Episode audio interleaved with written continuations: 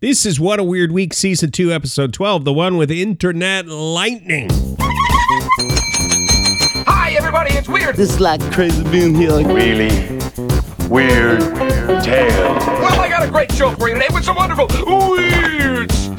Just a quick note we took Victoria Day weekend off and Memorial Day weekend off, uh, Canada, United States, long weekend. So we're catching up on some of the stories from a couple of weeks ago. See how many of these uh, weirdo stories you're familiar with. What a weird week. Thank you for coming back. The top 10 countdown of weird stories from the news. Let's go. 10, Number 10 is the lady in Oklahoma who got zapped her computer keyboard after lightning strikes her home. The lightning goes through the house wiring into her computer and out through the keyboard. This lady should get a lifetime supply of lightning cables. Hey, what?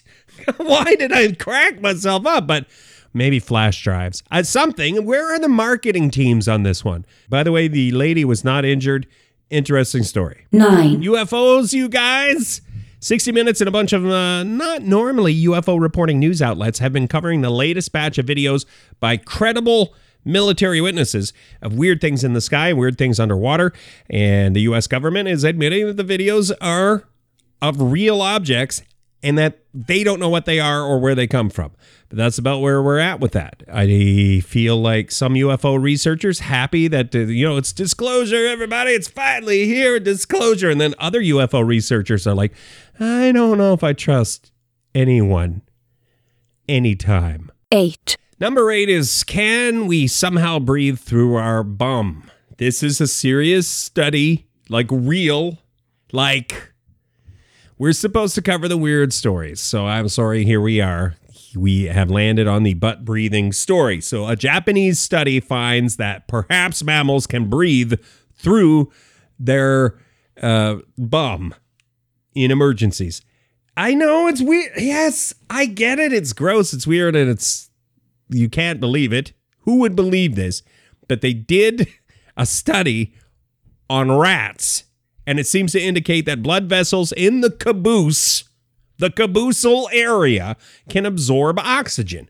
More study is required, or maybe it's not. You know what? Maybe it's just not required. It's we don't need any more butt breathing studies. Maybe. 7, Paul McCartney's eye yoga is the number seven story. This has been mentioned by him in interviews before, but it showed up in my feed the other day because he did an interview. He mentioned it in Woman's World magazine. Eye doctors say it doesn't help you to not need glasses, but Paul McCartney says he does eye yoga every day. And if you've never heard of it, that's okay because I had never heard of it before this interview. It's basically like looking to the side and then looking back and then looking at down at your nose and then looking straight again. That that's eye yoga. Paul McCartney says he doesn't need glasses. At his age, he should need glasses statistically, and he doesn't.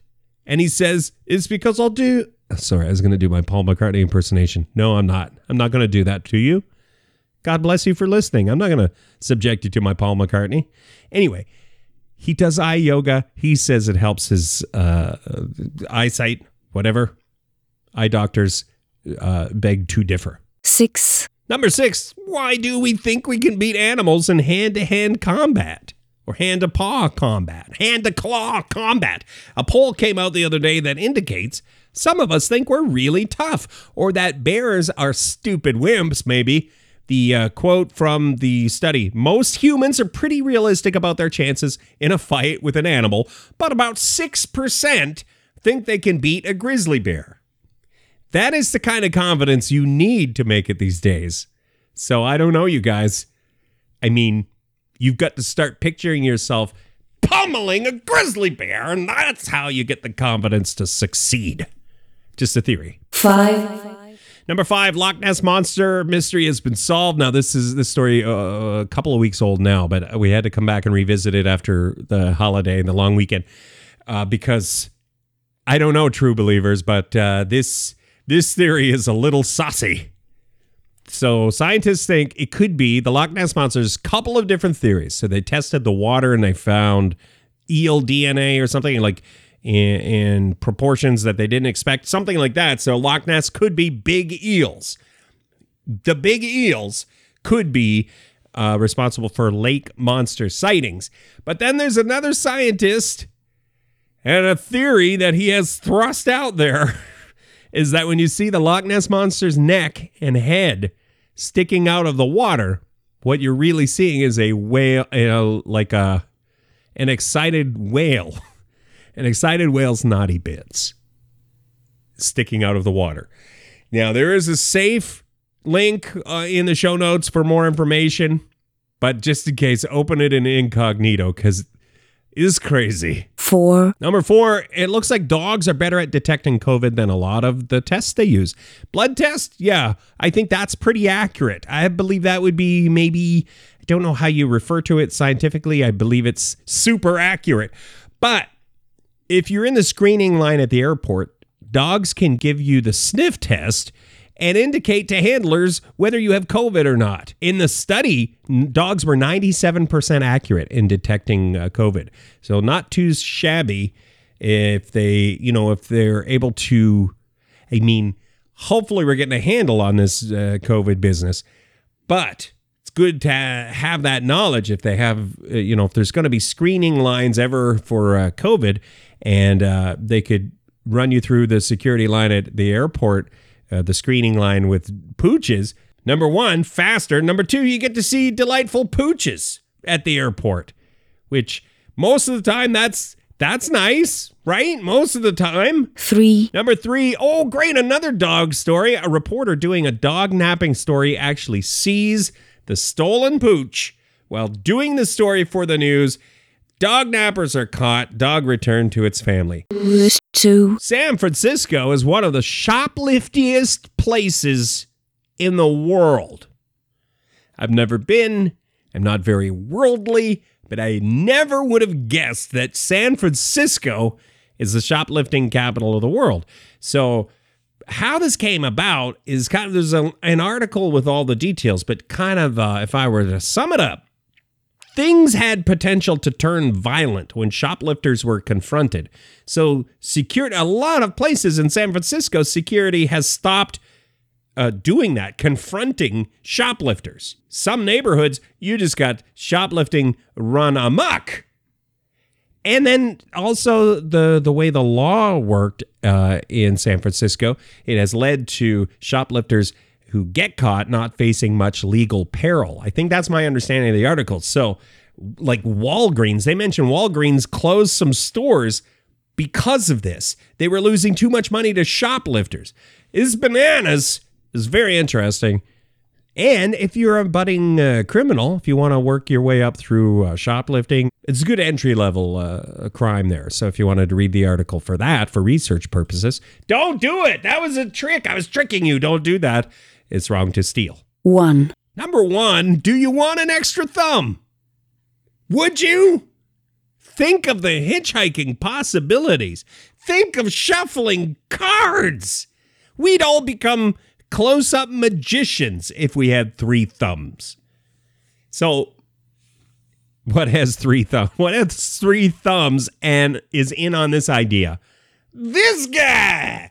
So, a research team has been working towards showing that people would be able to adapt to having an extra thumb, a robot thumb. Not going to grow you an extra thumb, they're going to make you a robot thumb.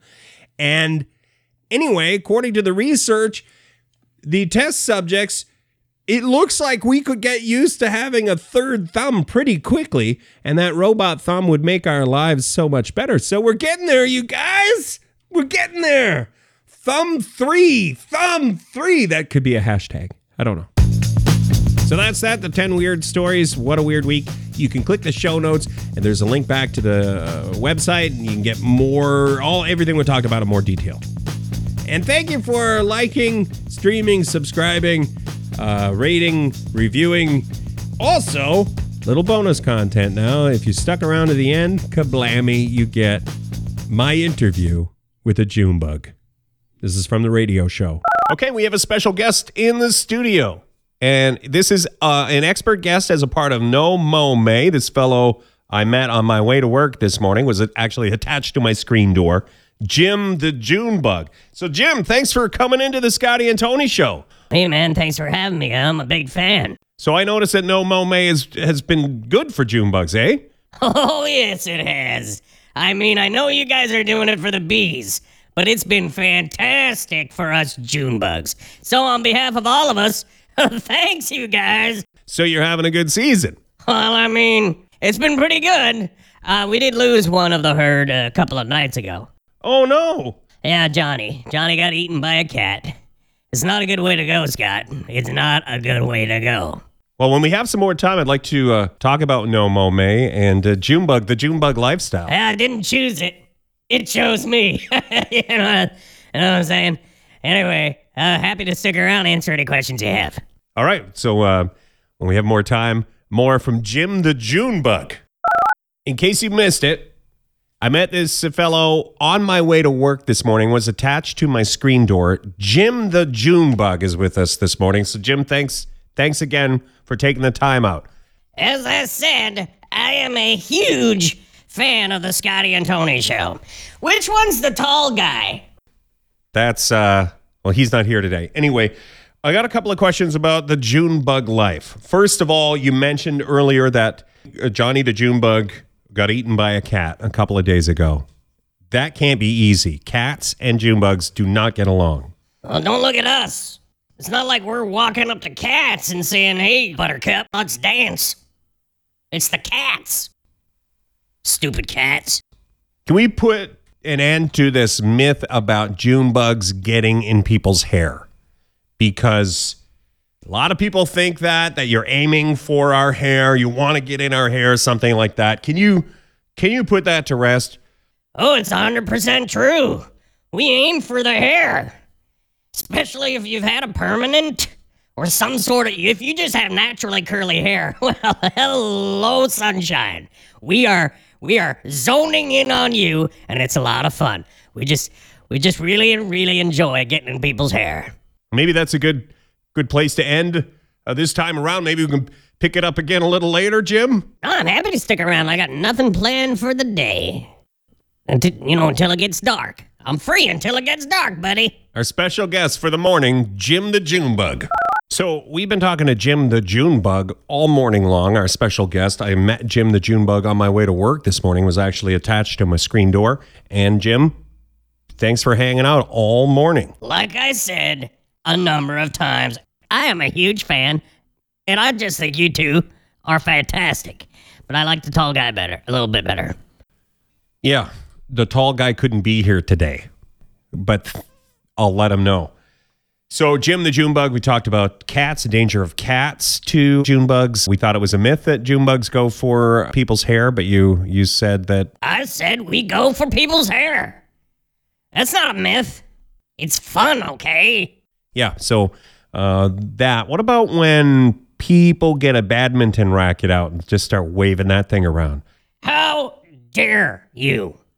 How dare you? I mean, now you're gonna give people ideas. If it weren't bad enough, there's gonna be a bunch of badminton rackets out tonight. Thank you very, very much. Jim, James, listen. I'm sorry. I didn't mean to offend you. Offend me? It's like you put a contract out on my life. There's a contract out on me now. People swinging badminton rackets at Jim the Junebug tonight. I hope you're happy. I'm not. Well, a, a little. I no, I'm not. Why don't I give you the last word? You close it off.